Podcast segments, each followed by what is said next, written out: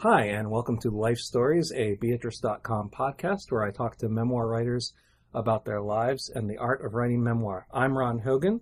My guest today is Marco Roth. His book is The Scientists, a family romance, which has just come out in paperback from Picador, and we're delighted to have you on the show today, Marco. It's great to be here. Thanks.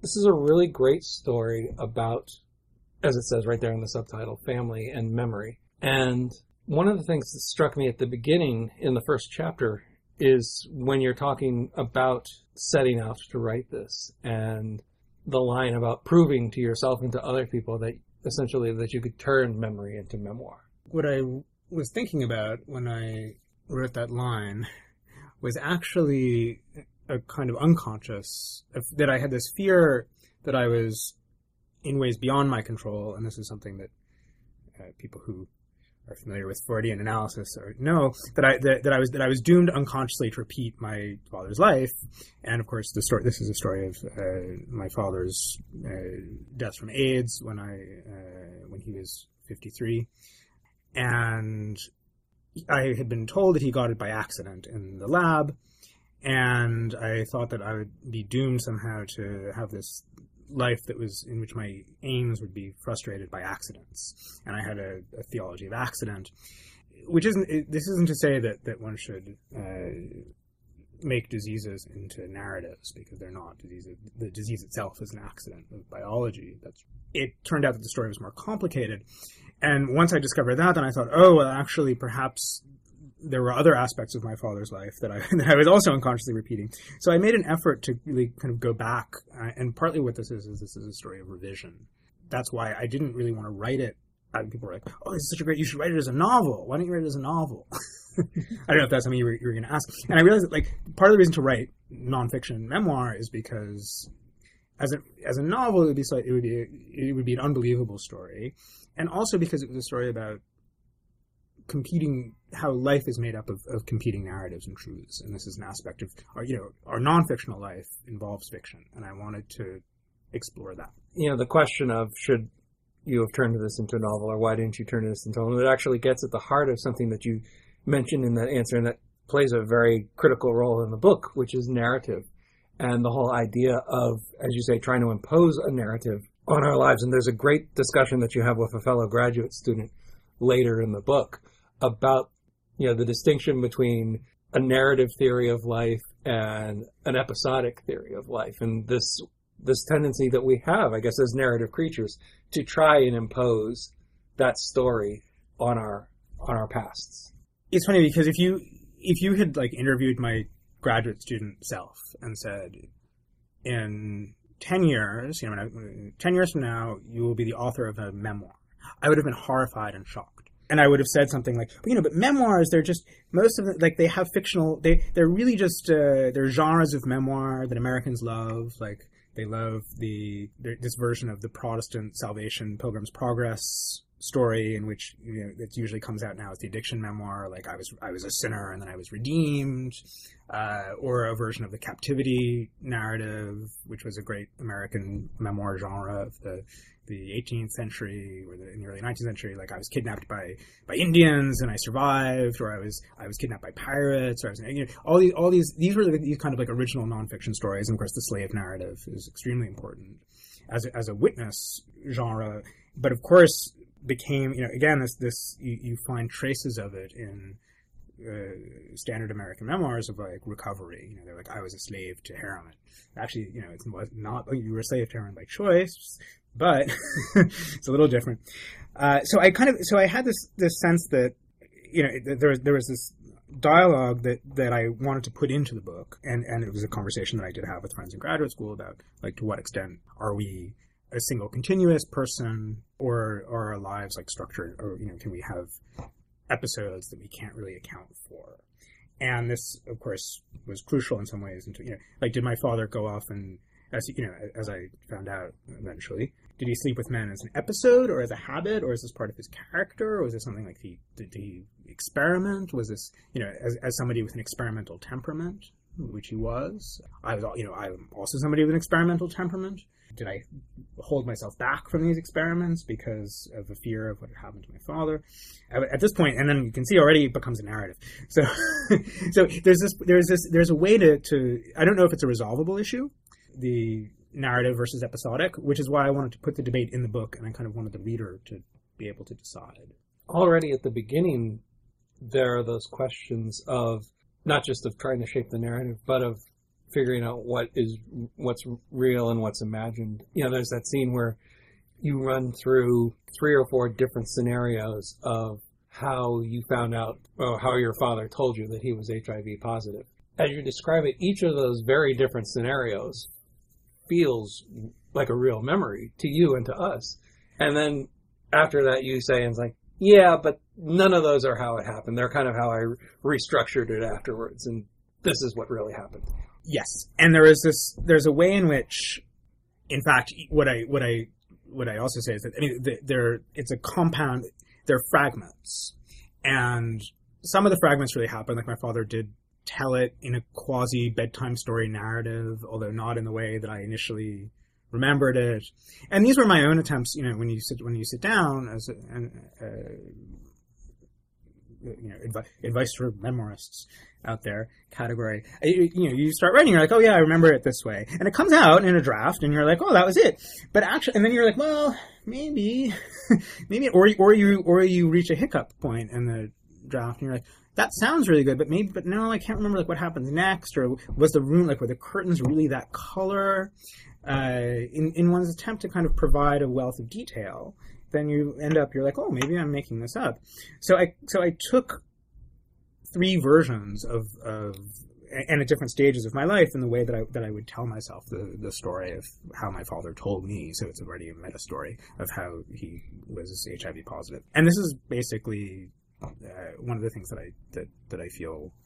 Uh, you know, I, I was I became very interested in making this book about how do we learn the things that we learn from our parents and from the wider world, and how do we come to believe that we know things that we believe we know, and without falling into a complete abyss of skepticism, uh, you know, which is always tempting to go, oh, we don't, we have no, we, we, there's no real knowledge of the world. We can only uh, get it through our you know faulty brains. I mean, I didn't want to. I don't want to say that. You know, I, I, and at the same time, you I don't was, want to go into like the recent defense of memoir or the recent defense of fabrication memoir, which is like, well, but it's emotionally authentic. Yeah, no, I don't. Yeah, I think I think I think memoir should not be grounded in authenticity. I think it has to be. I think it should be grounded in investigation of real life events uh, in a way that that's honest with the, those events that and that doesn't and and it's not because I think novels invite people are always very sneaky when they read for you know with first novels especially readers tend to feel like they're like oh that's uh, that's autobiographical. Must be. But it's not. It's a novel. And the genre of the novel obliges you to suspend disbelief whereas the genre of memoir is is actually you, you you shouldn't have to suspend disbelief as a reader. You should just be taken in by a situation that probably would not function as a novel and I think, like, you know, they're they're good novel plots. My father's life was not a good novel plot. You know, he and and my life wasn't a good novel plot. I mean, they're, they're, part of it was like, how do you account for ten years of life that were spent between uh, one conversation that was very important with my mother and another conversation that was very important with my mother, and why, like, you know, in a no- in a novel, you would have to condense those ten years. It's like, oh, now he's bringing in some like famous aunt character out of the woodwork to like deliver this point. Right. oh, my famous. Oh, you want to right? So that's the other. Right. So it's also like I come from this family of writers, and I have to talk about that, right? You know, whereas like if I in the novel version, I would be the only writer in my family. Mm-hmm. There would be no precedent. There'd be no, you know, there'd be no influence. But I actually, you know, it's it's true. My my my aunt published a book in which she outed my father with no proof, and that was kind of the the impetus for me to get back into it and, and, explore it. It builds a case, but it never it, it doesn't actually uh, it, it, doesn't get there, but it, it leaves it kind of up to a certain conventional public opinion to determine that my father was probably gay, and she left it there, and that was very unsettling. Yeah, it's, and it's as I was reading this, you know, I get through the opening chapters where you talk about learning that your father had contracted AIDS, as you were told growing up, by a loose needle in a medical research lab. Right. Right. And then your aunt's memoir comes out, in which she sort of makes this almost offhand remark, you know, but is ultimately freighted with much significance about like, oh well, I don't know, maybe he caught AIDS in the more usual way. Right. I remember like turning to my wife, who's at the other end of the apartment, and saying, "It's like, man, you won't believe what the the incredibly shitty thing this woman just did in this memoir." And then, of course, like you know, a couple hours later, it's like, "Oh hey, Re- remember how I told you about this?" Turns out she was. Well, that's yeah. Yeah. I, I mean, I think, and it's and it's strange because you know, there's my father and my and my aunt had this back and forth argument their whole lives about what you know who was who was uh, really looking for the truth. You know, was it my father, the scientist, who was interested in molecular truth, or was it my aunt who was interested in, in narrative truth or societal truth and felt that she could convey these? And and and and of course, they never reached this point, sadly, uh, together but you know, a large part of uh, Western science, and uh, and my father was very much a Western scientist. And he he had uh, devised at one point a malaria drug that uh, people thought was uh, too toxic to be taken responsibly, but it worked. But you know, it it killed the parasite. So you know, part of what you do is you break things as a scientist to find out how they work. And however you break, you know, you you break it. And my aunt is kind of a breaker in that way as a writer. And so without, you know, so she, what she did kind of, she had a case that was, that was very flimsy, but she went ahead and broke it. and, and kind of, you know, years later, the pieces kind of, the pieces came together, but, and probably not in a way that she expected either. When she originally breaks it, I mean, you're. This is a couple years after your father's death. You're in your early twenties. Right. Yeah, we talk about the family romance in the subtitle, and part of what's going on in here is that it's like, I mean, first off, there's the whole HIV positive situation, which sits squarely on top of the normal tension between an adolescent and his parents, Right. That you would have had in any event. That that tension, uh, that family romance, is bent way out of shape by your family circumstances. And then your father's early death really never gives you a chance that I mean like a lot of us it's like we go through that adolescent tension with our our, our parents and then years later you know when we're older and more mature we kind of come to that point of detente or even peace with them and I'm in the same sort of situation where like for for very different reasons my father died when I was 18 Oh. and so So you know. so you know, like Yes. years of unresolved debates going through in your head. Right. And when somebody steps in and says, "Oh yeah, your father wasn't like that at all," he's like this. You're still sort of clinging to the mental image of the father that you've been storing up all those years. Yes, and you have a, and in some ways it's a, it felt almost too easy for me to be like let off to be like, oh, your father, like you just got it, you had a mistaken impression of your father, and here's some some other authority figure, in this case my aunt, to come along and tell me what what my impression should have been, and I was like, no, no, the image I kind of wanted, I had a, you have to work through your own image even if it's even if the father is no longer there and it doesn't you know as long as it takes you know it's going to it's going to it's going to take a while. And i think i mean and it's and it's because you know that, that there is there's always love in families and uh or there's often uh although there was not enough in my in in my uh, father's father you know from from from his father. You know my one thing that i that i that i had to resolve uh, this question of like did my father actually stop uh, loving me as much as I, as much as it seemed like he had, or was it that I that he that he somehow was worried that that I would stop loving him because of the, of the disease, and there was just we we really there was no time there was never any time to to work that out, and so I think partly you know in a way the the the book can only function as a as a chronicle of that rather than it's not really like an it's I'm not going to say it's a resolution. Right. Um, it's just a kind of it's it's an ultimate letting go, having worked through it. The literary aspects of it, in the sense of going back and rereading the stories that were important to your father and were sort of handed down to you as important. You know, there's a recuperative element to that, but like you say, it's not one with any firm re- resolution. I mean, you can't come out of reading the books that you've read. Maybe you can feel like you understand your father a little bit better, but at the same time, you know, it doesn't solve the riddle.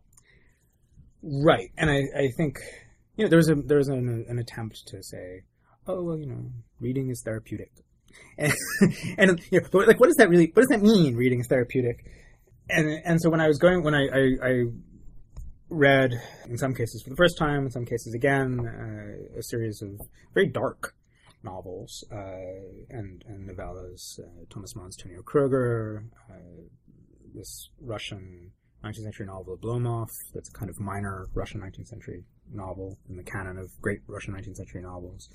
Uh, and then, um, and there were other books that I didn't. I mean, I didn't write about Proust at all, which was a, a you know, my father loved Proust. And you, can be like, and that was that was because my aunt's part of my aunt's case was like, oh look, you know, any any man who loves Proust must be gay secretly. And I was like, that's that's that, that's crazy.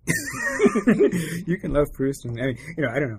Uh, but the question, like the question is, did I, you know, I, I did in a way find a richer version of my father than the one that he presented to me when I first began to pay attention as a, you know, as a teenager to, to him as a separate person. And then, of course, when I was a, when I was a child, he he loomed largely just as a figure in my education, which I wanted to to write about. So I there was a sense in which I there were things to be recovered through this kind of reading. Uh, but then, you know, I also thought, how do I know what my, you know, I don't really know what my father would have, you know, believed about, you know, why, you know, why, why did he give me this Thomas Mann novella when I was 11 about, you know, a bisexual boy who uh, grows up to be a frustrated artist, you know, or a successful artist and a frustrated human being. What what message was what was what was he trying to send? You know, a novel like you know there there there are all these ambiguous messages, and I think you have to uh, be faithful to what the the full ambiguity, as it were, and not just pick one and be like, oh yeah, well of course he was, of course this means he was bisexual, you know, which I thought for a while, and like even if that turned out to be true, that might not be why he gave me the book. you talk a little bit about how when your aunt's memoir came out you know, it's not as melodramatic as, well, I'm going to show you, I'm going to find my real father. You know, that's overstating the case. Right.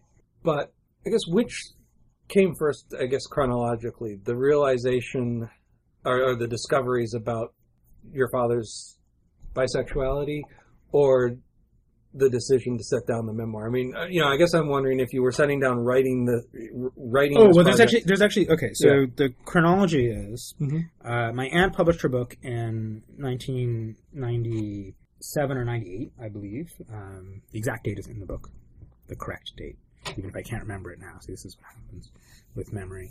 Uh, I was I was at the time I was uh, 25 and immediately I thought, oh, I'm going to write a revenge memoir, which is what my father would want me to do. And, you know, and what I wanted to do. But then I thought, or not even a revenge memoir, just some sort of revenge book, right? Uh, it didn't have to be a memoir. And so this became like version 1A of the scientists, uh, which I didn't call the scientists.